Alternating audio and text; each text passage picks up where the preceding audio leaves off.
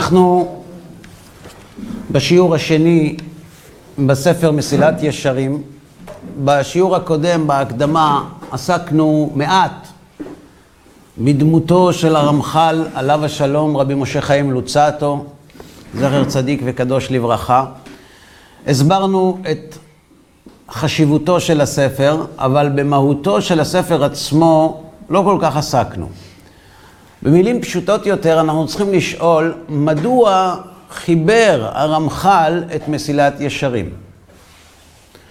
התשובה נמצאת במכתב שכתב הרמח"ל לרבו, רבי ישעיה בסן, זכר צדיק לברכה, הוא כותב לו מכתב מפרנקפורט, אליה הגיע בדרכו לאמסטרדם ולארץ ישראל בסופו של דבר. אנחנו יודעים שבפרנקפורט הוא בא לבית הדין, ושם השביעו אותו שלא יפרסם את ספריו בקבלה ושלא ילמד קבלה וכולי. ובעקבות מה שהתרחש בפרנקפורט, הוא כתב לרבו מכתב, ובין שאר הדברים הוא כותב את הדברים הבאים. הנה, האשכנזים, כלומר היהודים בגרמניה, וכן רבים תהילה לאל, כי בפרנקפורט לבדו יהיו כשלוש מאות תלמידי חכמים בני הישיבה. ברוך השם, יש, יש לומדי תורה, ולב רחב להם להבין ולהשכיל.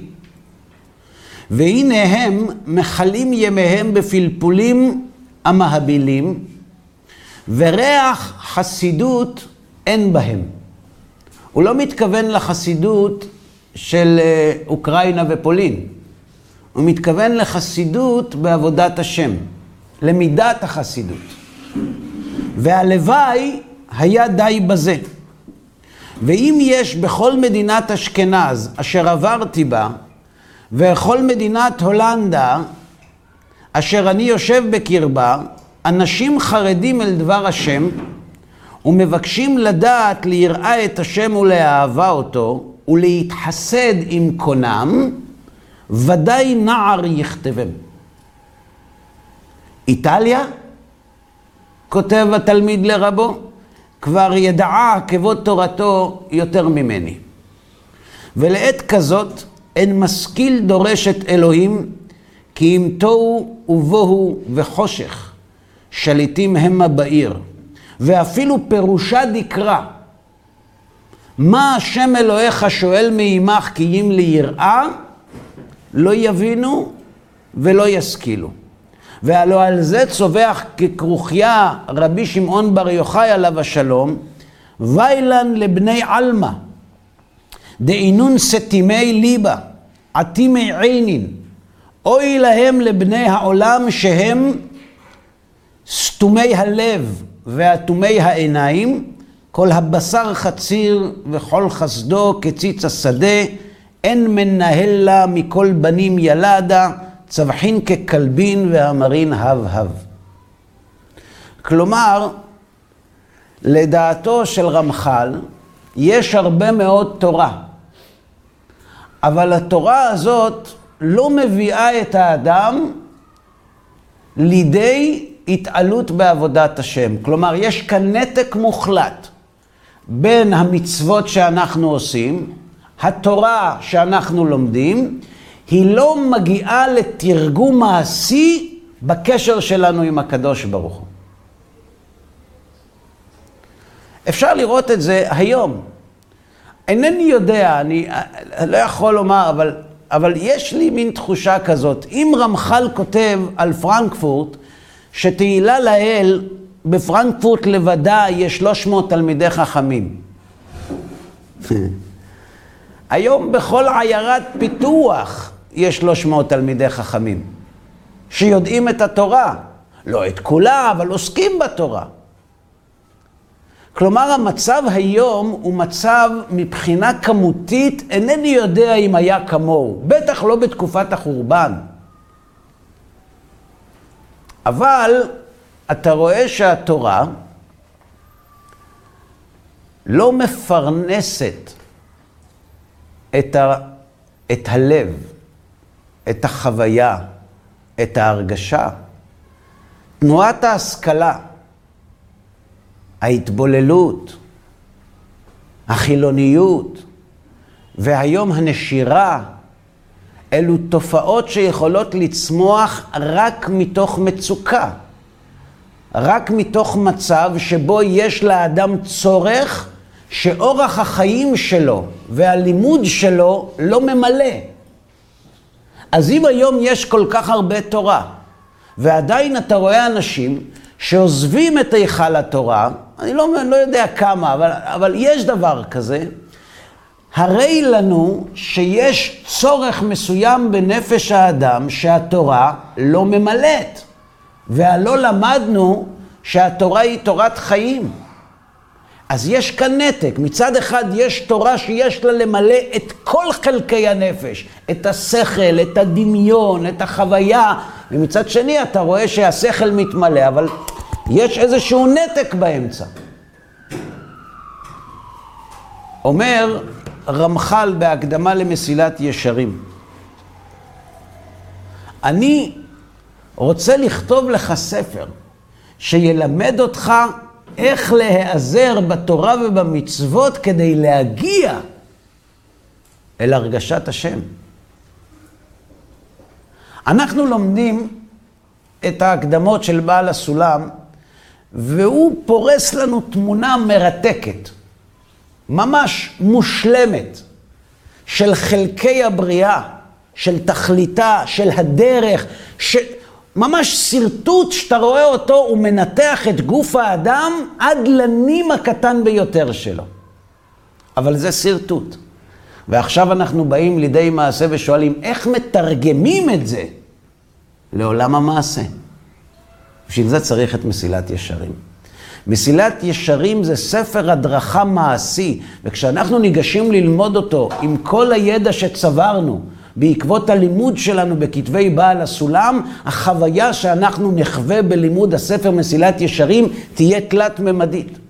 שונה לחלוטין. ואם למדתם פעם מסילת ישרים, כשנלמד את זה עכשיו אתם תראו את ההבדל. והנה כל הכללים האלה צריכים פירוש גדול. ומצאתי לחז"ל שכללו החלקים האלה בסדר וחילוק אחר יותר פרטי ומסודר, לפי ההדרגה המצטרכת בהם לקנות אותם על נכון. בואו נבנה קודם כל, אומר הרמח"ל, את הסדר, מאיפה יוצאים ולאן מגיעים בעבודת השם. בידיעות אתה מתחיל בדף ב' עמוד א' ומסיים בסוף התלמוד. מתחיל בסימן א', סעיף א', שולחן ערוך, ומסיים בסוף. ובעבודת השם. איפה? מאין לאן? וזה לשונם. מכאן אמר רבי פנחס בן יאיר, תורה מביאה לידי זהירות. בסדר? והנה הברייתא הזאת, הסכמת, ועל פי הברייתא הזאת הסכמתי לחבר חיבורי זה. תורה מביאה לידי זהירות, זהירות מביאה לידי זריזות, זריזות לידי אה? נקיות. נקיות, יפה. נקיות? נקיות? פרישות. ואחר כך? טהרה ו... חסידות. וחסידות לידי? וענווה לידי? ויראת חטא? וקדושה? זאת אומרת, יש כאן סדר? ברוך השם, אז אנחנו כבר יודעים את הכל, ועכשיו אני אסגור את הספר ואיך לעשות, זה הכל מה שצריך.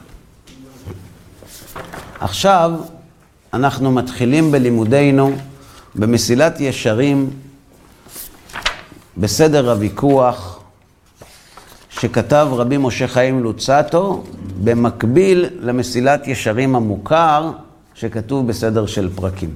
בסדר? נתחיל. בשם השם נעשה ונצליח.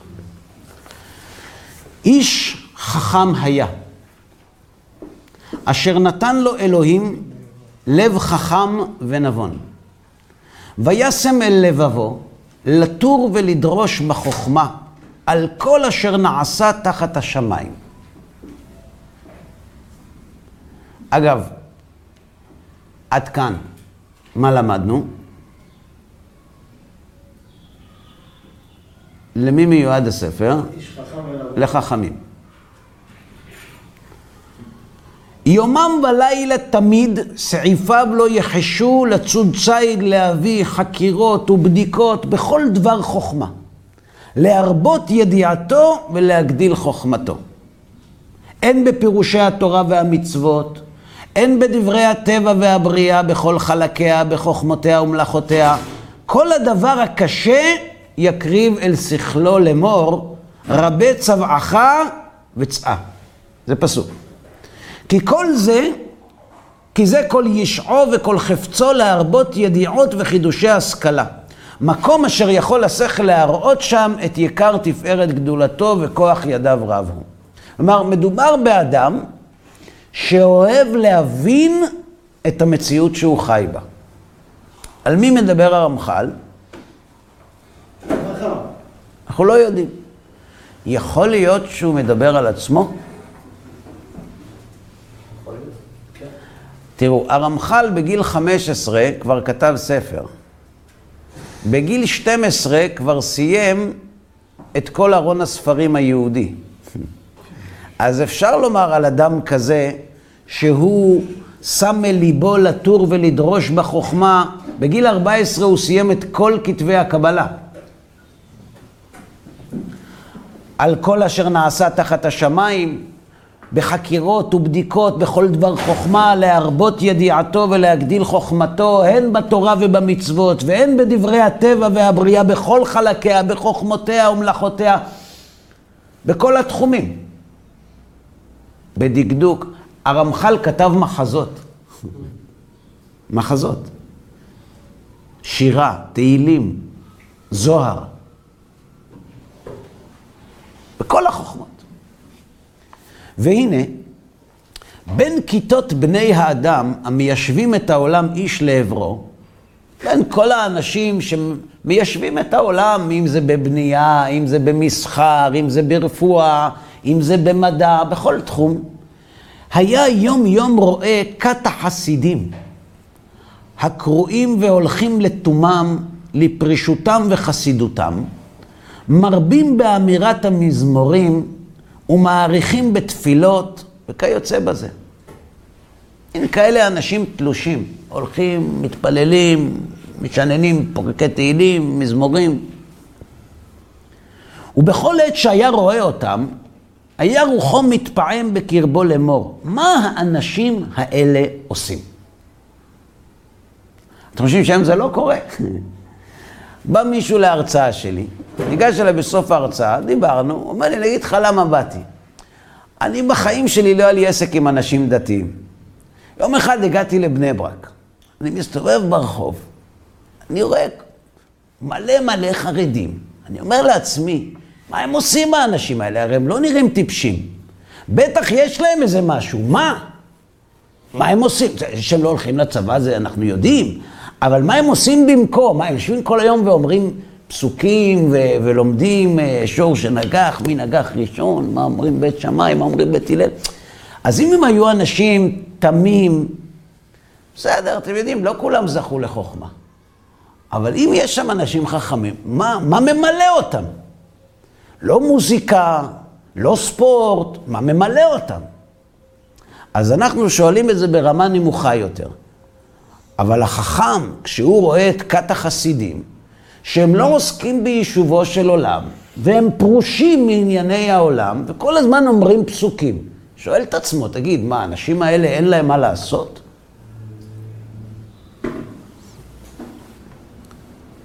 מה האנשים האלה עושים? מה עיונם? מה השכלתם? איך נפשם שבעה ושכלם שקט בתוכם?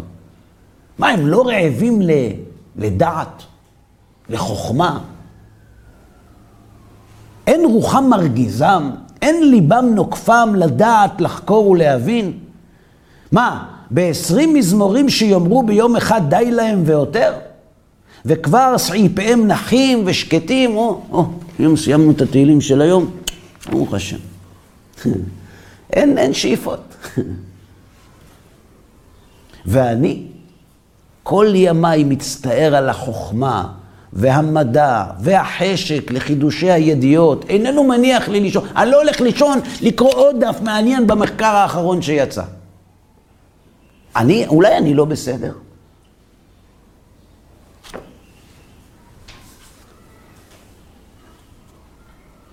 ואינני מוצא קורת רוח כלל במה שאינו חקירה שכלית והשגת הקדמות מבוררות ומאומתות.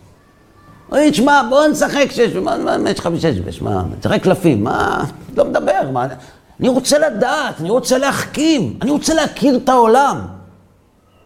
כן, אבל מה אכפת לך אם תדע עכשיו איך הצליחו החוקרים לשתול תאים עם מידע גנטי מתקנת? מי זה מעניין? מה קרה לך? זה, זה מה שאני רוצה, זה מה שעושה לי טוב.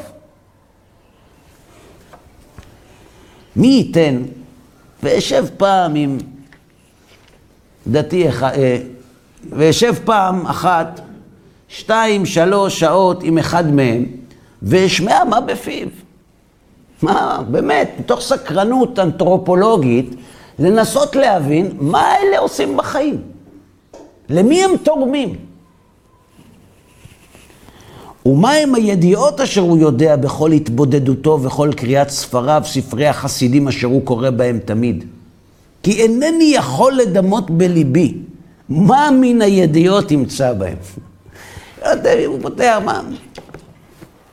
בסדר, עסקו חכמינו, זיכרונם לברכה, פעם, ודנו בדיני ממונות, ובדיני... בסדר, זה נכון, זה, אין ספק, תלמוד זה דבר נפלא.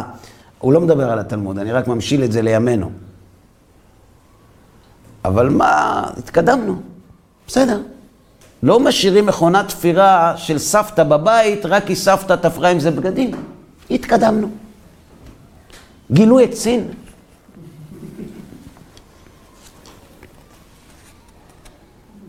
אני מימיי לא איבדתי שעה אחת באלה הספרים, ולא חשק ליבי לראות אותם כלל. ידעתי, כבר ידעתי שלא ארוויח מהם שום חוכמה, ואלה מבוקר לערב ספרים אלה בידם, כאילו לא שמעו מעולם שצריך האדם להיות צדיק וישר ונאמן, ולא יהיה רשע ולא יעבור עבירות. איזה גילוי מסעיר החסידים המתבודדים האלה מצאו, שאסור להיות רע, וצריך להיות טוב. ולהיות ישר ולא עקום, ודובר אמת ולא שקר. אוקיי, הבנו את זה, תתקדם.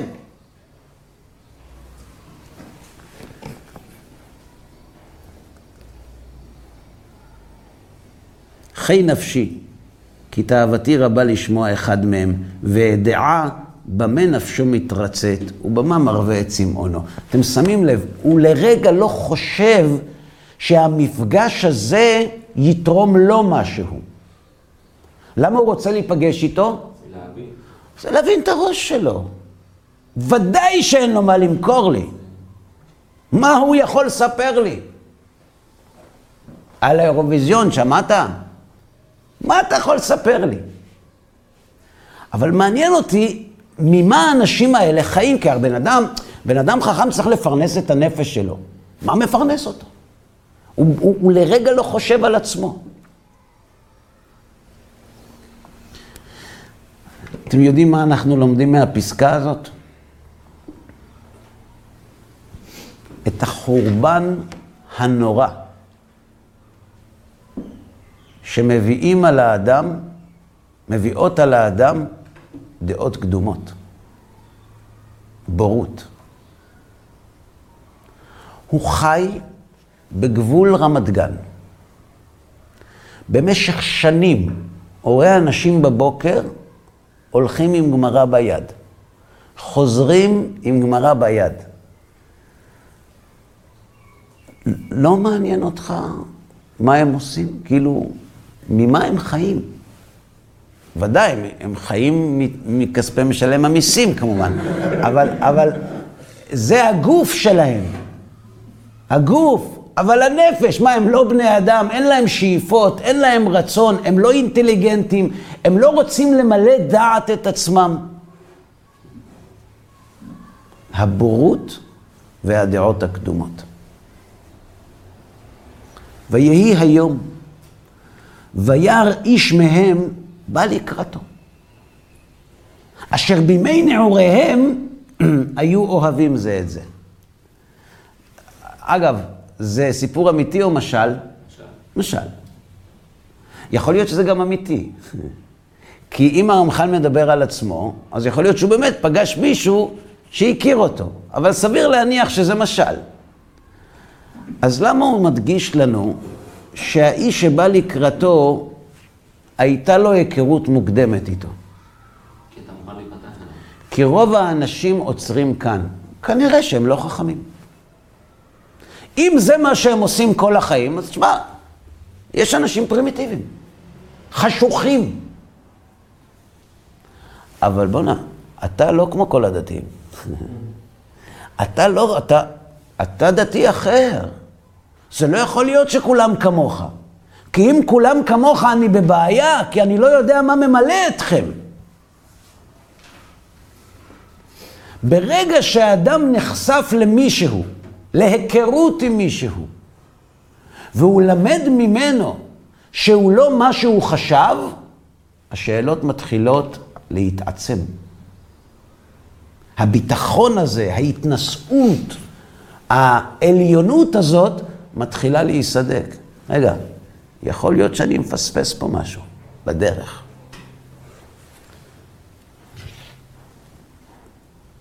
ויהי היום וירא איש מהם בא לקראתו, אשר בימי נעוריהם היו אוהבים זה את זה. ואחר כך האיש ההוא פרש ממנו, ויכנס בכת החסידים, ולא ראהו עוד עד היום ההוא. הוא נעלם, הלך לישיבה. לא ראה אותו, פתאום הוא פוגש אותו, אומר לו, דני, מה נשמע? שנים לא נפגשנו, והוא עם זקן. והוא אומר לעצמו, זה דני, היה fighter. היה הראשון בכל דבר, זה שעושה את העניינים, הפלפל של כולנו. מה קרה לו? מה קרה לו? אני מכיר אותו, זה לא יכול להיות.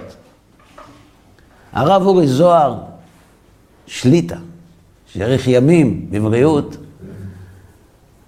אמר פעם, שנים, שנים החברים שלו לא הסכימו לקבל את זה שהוא חזר בתשובה.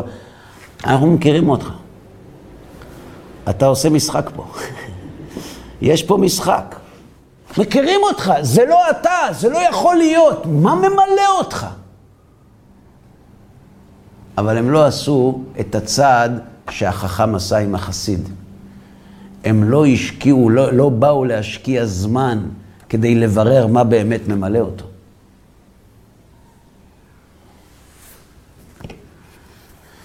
ויהי כראותו אותו, שמח מאוד ואמר, אך זה היום שקיוויתיהו מצאתי ראיתי.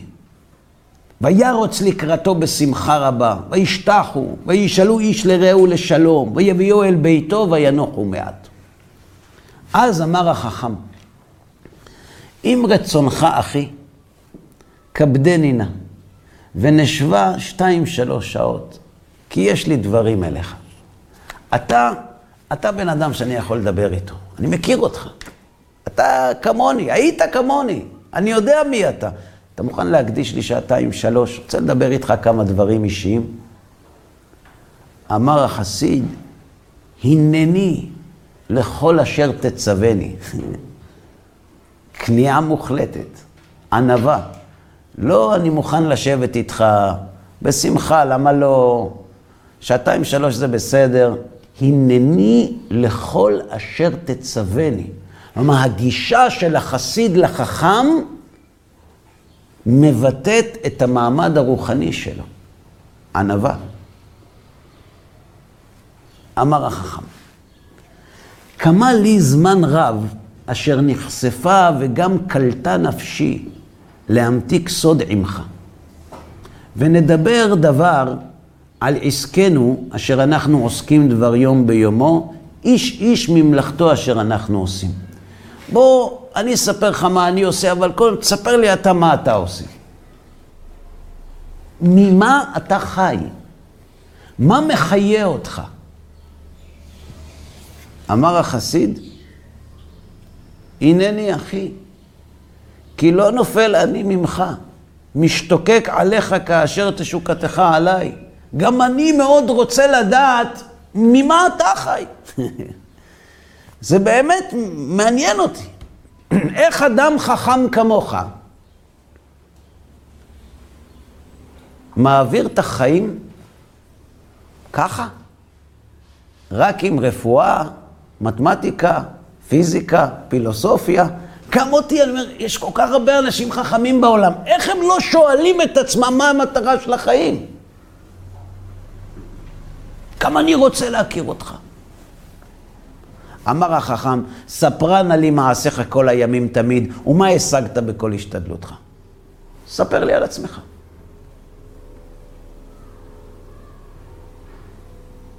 מה אתה עושה?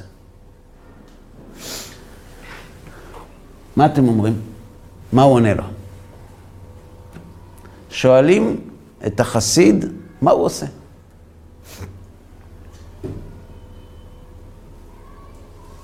תדמיינו, תגדילו ראש.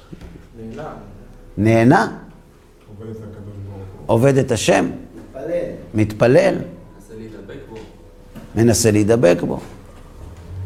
אמר החסיד, אני מה אספר? הנה כל עיוני הוא רק על דבר אחד. לבד. ומלאכתי מלאכה אחת, שהיא מלאכת הפרישות. מה אני אספר לך? אתה יודע, אני הולך בשדות, ועם עצמי, ומתפלל, מה אני יכול לספר? זה בגדול מה שאני עושה.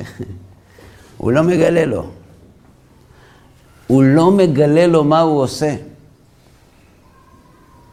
תגיד, מה אתם עושים? אנחנו, אתה יודע, מקיימים מצוות, נכנסים תפילין, אתה יודע, בגדול ככה. לא, בוא, אני אוכיח לך שהתורה משמיים. לא, מה פתאום. אתה יודע, אנחנו, יש מסורת, צד דתיים, צד זה ככה, ו... למה הוא לא מגלה לו? אתם יודעים? כי הוא עדיין לא כלי. כשאתה משפיע ואין כלי, זה לא שזה לא חיובי, זה שלילי. כשמשפיעים ואין בית קיבול, יש לזה מילה בלשון הקודש, השחתה. כי השחית כל בשר את דרכו על הארץ, הנני משחיתם את הארץ. מה הייתה השחתת הארץ? שפע. שפע עצום שהארץ לא הייתה יכולה להכיל. קוראים לזה מבול. כשאתה משפיע, צריך בית קיבול. אומר אלישע לאישה אחת מנשי הנביאים, מה יש לך בבית? אומרת לו, אסוך שמן. זה מה שיש לי. אומרת, תכניסי מלא כלים, כלים ריקים, אל תמעיטי, תביאי מהשכנים, והכנס... וסגר את הדלת. ומתמלא. ואז אין עוד כלים? אין. ויעמוד השמן. השפע האלוהי יורד רק אם יש כלי. אם אין כלי, הוא לא יורד, כי זו השחתה, והשחתה היא דבר שלילי. החכם סקרן לדעת מה עושה החסיד. אבל אם החסיד יאמר לו מה הוא עושה, בלי שהוא בא איתו בדברים, הוא עוד לא בית קיבול. יש בן אדם שבא להרצאה. הוא יושב, מקשיב, הולך כמו שבא. אתם יודעים מתי הוא יתחיל להיות כלי? כשחסר לו משהו. מי שלא חסר לו כלום, לא מחפש מילוי. אם מישהו מחפש מילוי זה כי חסר לו. צריך להגדיל את הכלי. אז בהרצאה אנחנו צריכים לשבת ולנתח ביחד למה המצב עכשיו, למרות שהוא טוב, הוא ממש ממש לא סוף הדרך. ואז, עכשיו אני רוצה.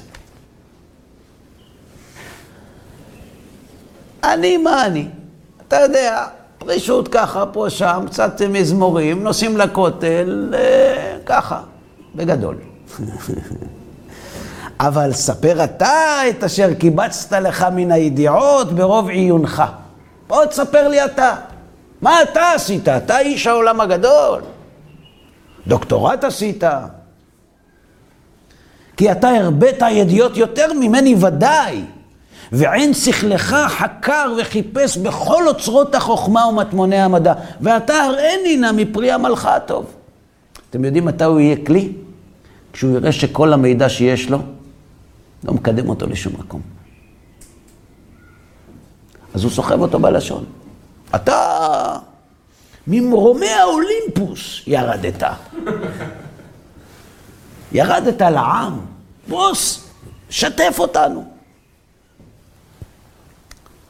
אחי, אומר החכם, עזוב אותך, זה לא בשבילך. כמה יחידות מתמטיקה? באמת. עזוב, בוא נדבר על דת, זה, בזה אתה יותר מבין.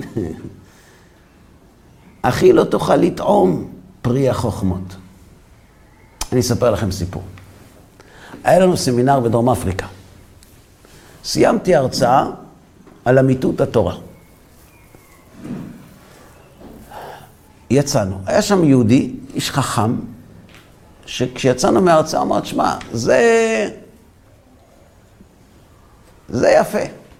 זה יפה. אבל איך אתם מסתפקים בזה? מה, אין עוד דברים? כאילו, אני, אני, אני לא אני לא יכול להזדהות איתכם. התורה היא יפה, אבל אתם, אלה שמייצגים, אני לא יכול להזדהות איתכם, אתם כל כך מצומצמים. אז היה שם הדוקטור הרב סרברניק. הוא אומר לו, למה מצומצמים? מה, מה אתה יודע? תספר לנו, ממש כמו פה. אז הוא אומר לו, מה? הוא אומר לו, שחמט אתם לא יודעים לשחק. אמרנו, הרב סרברניק, למה לא? בואו נשחק קצת שחמט, מה יש? אומר לו, נו באמת, כבוד הרב, עזוב אותך, אני לא... אתה רב גדול, אני לא רוצה לבזות. הוא אומר לו, לא, למה, מה אכפת לך? בואו נשחק קצת שחמט. אומר לו, טוב, אבל אומר לו הרב סרברניק, אבל אני יש לי תנאי. בגלל שאתה זה, ואני ככה, אז אני יש לי תנאי. הוא אומר לו, מה? הוא אומר, אנחנו נשב, היינו בתוך הג'ונגל, בתוך הג'ונגל, בית מלון, אתה יודע, בתים ביתנים כאלה, ובמרכז של המלון יש מין גן כזה, ושולחנות. אני רוצה שנשחק פה, ליד כולם, אבל יש לי תנאי. אני אשב הפוך מהלוח. ואתה תגיד בקול מה המהלך שאתה עושה, ואני אגיד לך מאיפה להעביר לאיפה. עכשיו, אני לא מספר לכם אגדה, אני הייתי שם. הוא אומר לו, כבוד הרב, נסחפת. הוא אומר לו, תתקדם. וכולם נאספים מסביב. זה אטרקציה, זה אין בג'ונגל. וככה הם יושבים. והרב סרבניק יושב, ולא תגידו, מדבר עם כולם, צוחק ומפטפט. מה אתה אומר? שבע A לזה, תיקח את זה, ככה משחק איתו. אולי שעה. הגיע זמן ערבית. אומר לו הרב סרבניק, רגע, אתה לא הולך לאף מקום. אנחנו הולכים לערבית, ארוחת ערב, וחוזרים. והם חזרו. והוא זכר הכל, והוא ניצח אותו. ואז הוא חזר בתשובה.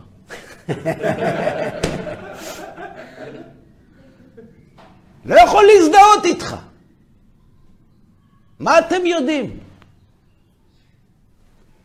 אחי, לא תוכל לטעום פרי החוכמות, כי אתה לימדת את עצמך רק בפרישות והתבודדות. אתם בגמרא, בתורה, בהרצאות, אתם טובים, אבל אמירת מזמורים, בקשת תחנונים, אבל לא הרגלת עצמך בעיונים ובפלפול התלמידים. והנה לך עתה דברי החוכמות כדברי ספר חתום, אשר הוא כתוב ולא יוכל איש לקרות בו. מה אני אספר לך עכשיו על... Uh, על נוסחאות מתמטיות, זה לא, אתה לא מבין בזה. כן לא תוכל אתה להבין עומק העיונים אשר לא ניסית בהם ודרכם נסתרה ממך. כי השכל, השכל הנה הוא עושה בידיעות מה שהוא עושה בלשונות. מי שלא שמע לדבר כאם אשדודית, לא ישמע לשון היוונים כלל. אתה יודע עברית, אתה תלך בסין, אתה... מה יעזור לך השכל? השכל הוא משתמש בידיעות כדי לקדם אותך. אבל אם אין לך ידיעות, זה שיש לך שכל, זה לא יקדם אותך לשום מקום. ומי שלא הורגל אלא ביווני, לא ידע אלא היווני, כן העניין בידיעות. מי שאינו מורגל בדרך החוכמה, לא יכול להבין ענייניה. מי שלא הורגל בפלפול הש"ס, לא יוכל להבין סוגיותיה. ועל כן לא אוכל להפיק רצונך ולהראותך את אשר קיבצתי מעיוני, כיוון שאתה רחוק מן הדרך הזה היום. מה לעשות? אני לא אומר שהדרך שלך לא טובה. אתה בחרת להגיד מזמורי תהילים ולהתבודד ולדבר עם השם, זה טוב מאוד, אבל בחוכמה אתה לא יכול להבין. זה לא התחום שלך. לא למדת אותו. אמר החסיד, אתה צודק. לא תאמר לי מה שידעת, אם איני יכול להבינו. באמת, אני באמת אולי לא מבין בזה. אבל תאמר לי נושאי הידיעות אשר לך. באיזה תחומים אתה מתעסק? זה אתה כן יכול להגיד לי? אל תפרט לי. אבל תגיד לי, אני מתעסק ברפואה, אני... תגיד לי מה אתה עוסק. אמר החכם זאת כן אעשה. כן זאת אעשה. הנה עיוני הם מבית מינים. שימו לב. איש חכם, מושלם, מצייר הרמח"ל. עיוני, עיוני הם מבית מינים. האחד קודש והשני חול. האחד הוא עיון בתורה, והבית בחוכמות החיצוניות. תורה עם דרך ארץ. תורה עם מלאכה. מושלם, אה? לא פרזיט, לא קצת פה, קצת... משהו. האחד יסובב על מצוות התורה ודיניה, והוא העיון בש"ס ובפוסקים, וזה עצמו מתחלק לעוד שניים, כי הנה יש העניון הפלפולי ויש הפסקי. הפלפולי הוא העיון בפלפולי הש"ס, להבין השקלא וטריא, בחידוד השכל ועומק העניין, ויש עיון לעניין דינה, לפסק הלכה, לדעת מה יעשה בישראל. זאת אומרת, החסיד שכותב את ספר מסילת ישרים, מכניס לפיו של החסיד ידיעות שהוא מבין בהם. יש לי שני תחומים שאני מתעסק בהם, קודש וחול. בקודש זה עיון התורה, ובתורה יש שני חלקים. יש את הצד הפלפולי, שקלא וטריא, להבין איך לומדים דבר מתוך דבר, ויש את ההלכה למעשה. בזה אני מתעסק.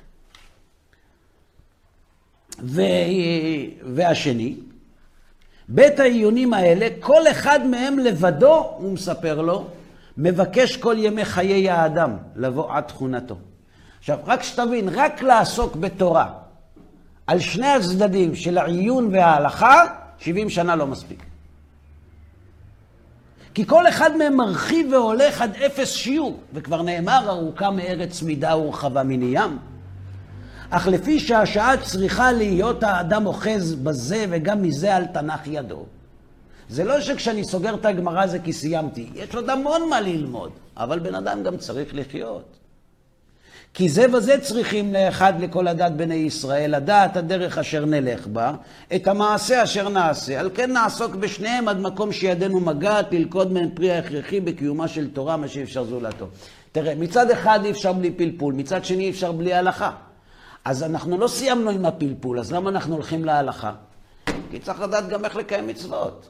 אבל זה לא שסיימנו עם הפלפול. כל החיים לא תגמור את הפלפול. בסדר? זה בקשר לתורה. ובכלל הפלפולי, יש גם כן העיון במדרשים הזרים והתמוהים, לבערם בכוח הפלפול החזק, עוקר הערים וטוחנם, לקשור חבל בחבל ומשיכה במשיכה, לדלות ביאור דברי חכמים וחידותם, על פי שקלה וטריה וחידוש, המצאת סברות באות ממרחק, אשר ישמח עליהן השכל באומרו, ראה זה חדש הוא, לא שיערו מזימותיו מתחילה. ממש אין סוף לתורה. הן כל אלה דרכי נועם ונופת, מתוק, אשר בתורתנו הקדושה, אשר התענגו בו כל הקרב, כל הקרוב הקרב אל המלאכה הזאת לעשות אותה. ואומנם, יש מן החכמים שיטו יותר אל חלק האחד מן העיון מחברו. יש שחפצם בפלפול הש"ס, יש שחשקם בפסקי הדינים, יש במדרשים, איש איש מקום שליבו חפץ. אבל כולם שייכים לחוכמת התורה. אך חוכמות החול הם כלל הידיעות במשהו חוץ מן התורה. והיינו, יש בבריאה ובטבע בכל חלקיו, והיינו במציאות, במציאות הנמצאים בכל תכונותיהם, בתיקון ענייניהם והרחקת הפסדיהם, רפואה, טבע, בתשמישי האדם ובסידוריהם, שזה כלל כל המלאכות העשויות לתועלתו, וייפוי ענייניו של האדם וסידור מדינותו. במדידת השיעורים המתארים כל הצורות, אסטרונומיה, בגרמים השממיים, בהליכותיהם והשפעתם, בסגולות הנבראים, בכל תועליותיהם, פסיכולוגיה, פילוסופיה, רפואה, אסטרונומיה, מתמטיקה, פיזיקה, ביולוגיה, כל מה שעוזר לחיים. אלה הם כלל הנושאים אשר עליהם מקיפים החוכמות והידיעות אשר יעמול האדם למצוא, לקבץ על יד מהם כל אשר יאכל וכל המרבה הרי זה משובח. זה מה שאני עושה, אדוני. אה? גדול, לא? איש אשכולות. למה הוא לומד את הכל? בשביל להשליך מהתורה? יש לזה תכלית? להכיר את הטבע כדי לחיות טוב יותר, ולהכיר את התורה כדי לדעת איך, לדעת את התורה ולעשות את ההלכות. ודאי. זה החכם אמר, נכון? זה החכם. אמר החסיד, אחי, ידעת הרבה. נהיה לי כואב הראש רק מללכת אחריך. אבל אפשר שאלה?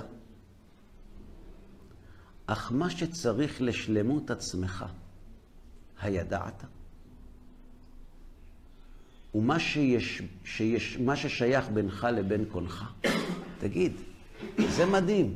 הפלפול וההלכה והמדרשים והרפואה, זה הכל נפלא, אבל הכל מסתכם באני.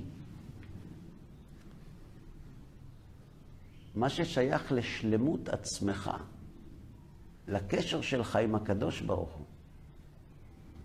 מתי אתה למדת את זה?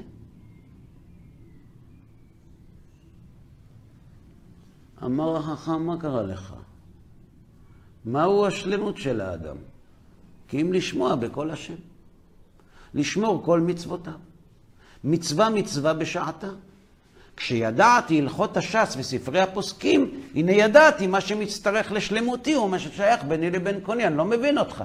אני הרי על זה דיברתי, אז גם את הכותרות אתה לא מבין. אם אני יודע את ההלכה, לומד את התורה, אז כל מה שהקשר שלי בין אדם למקום, אני, זה השלמות, לקיים כל המצוות.